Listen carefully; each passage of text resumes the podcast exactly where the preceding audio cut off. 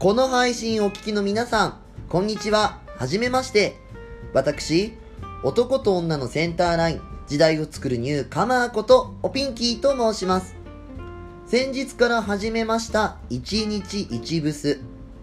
私のメインコンテンツであるブス説法の中から、こんな状態になっている時は、素じゃない状態、ブスな状態なので気をつけなさいをお届けしています。本日3月26日のブスはこちら。相手のいいとこ見つけられない時はブスです。どんな人にもいいところってあります。でも自分の状態が崩れて相手が見えなくなってたらそれはブスです。自分の中にあるこの人はこんな人に違いないという枠を外してみると気づかなかった相手のいいところが見えてくるかもしれないわよ。精進なさい、ブス。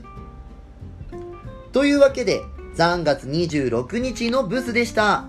また次回お会いしましょう。またねおつぴーん